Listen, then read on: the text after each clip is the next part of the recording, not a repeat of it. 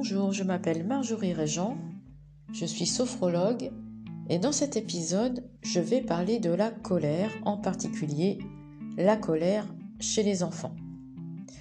Tout d'abord, ce que l'on peut dire de la colère, c'est que c'est une émotion, un état émotionnel qui fait partie des nombreux comportements humains. Qui d'entre nous n'a jamais été traversé à certains moments par cette émotion qu'est la colère?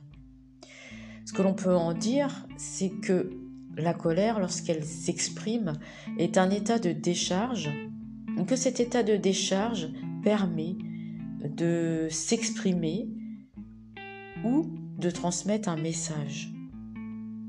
Donc en soi, la colère est une émotion qui est nécessaire.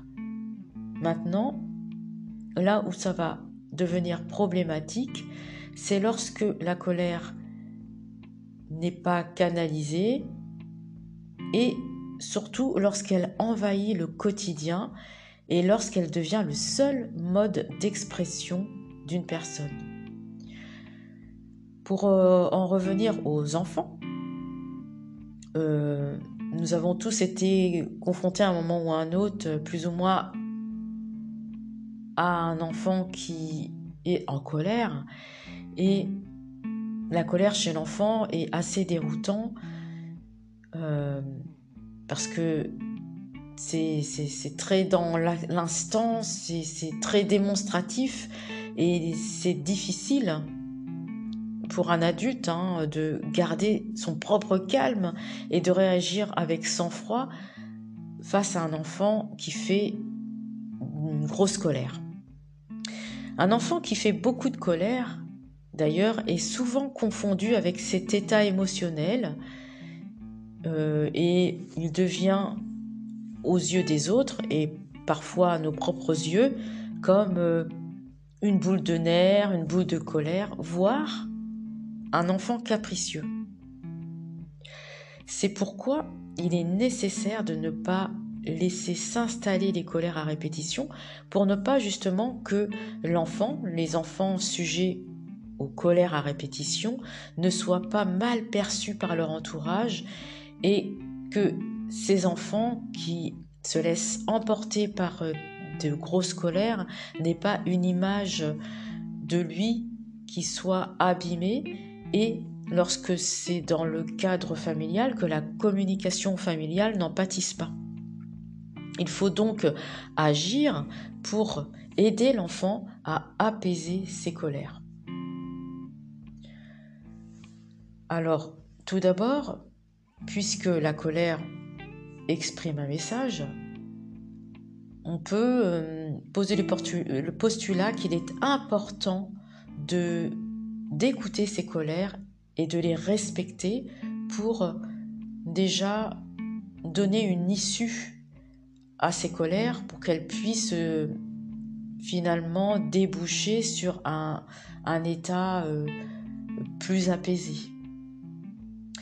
Il ne faut pas oublier toutefois qu'un enfant est submergé par l'émotion qui le traverse et qu'il n'a pas le recul nécessaire pour l'expliquer pour expliquer pourquoi il est en colère, pourquoi il, il euh, se laisse emporter par, par une colère. Donc, lorsque l'on cherche à comprendre ce qui est exprimé à travers une colère, cela ne sert à rien, euh, ou en tout cas pas grand-chose, de demander à l'enfant sur le moment pourquoi il s'énerve ou par exemple, pourquoi il a frappé un copain.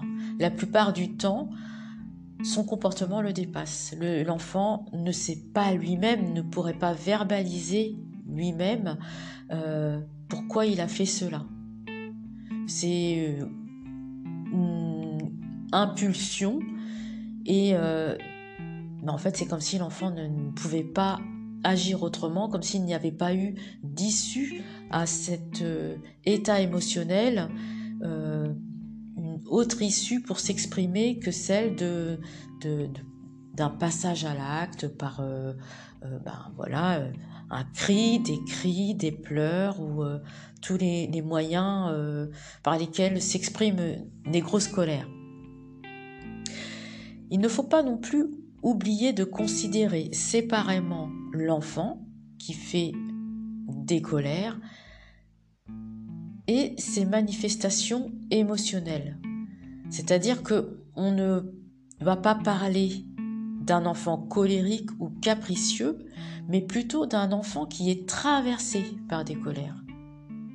Ainsi, ça va permettre de garder un regard sur les aspects positifs de sa personnalité et de ne pas dégrader sa confiance en lui.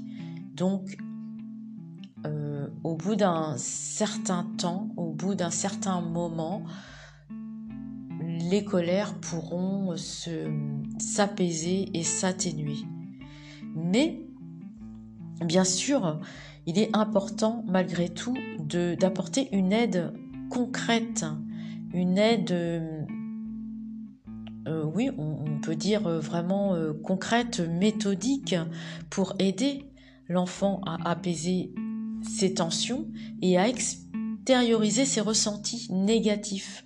Parce que, de toute façon, cet état émotionnel a besoin de trouver une issue et doit être exprimé de toute façon. Donc, il est vraiment important, en plus de chercher à comprendre le message qui est véhiculé à travers une des colères chez l'enfant, il est très important, bien sûr, de permettre à l'enfant de lui donner des outils, lui permettre de, de, de l'aider à apaiser ses tensions et à extérioriser ses ressentis négatifs.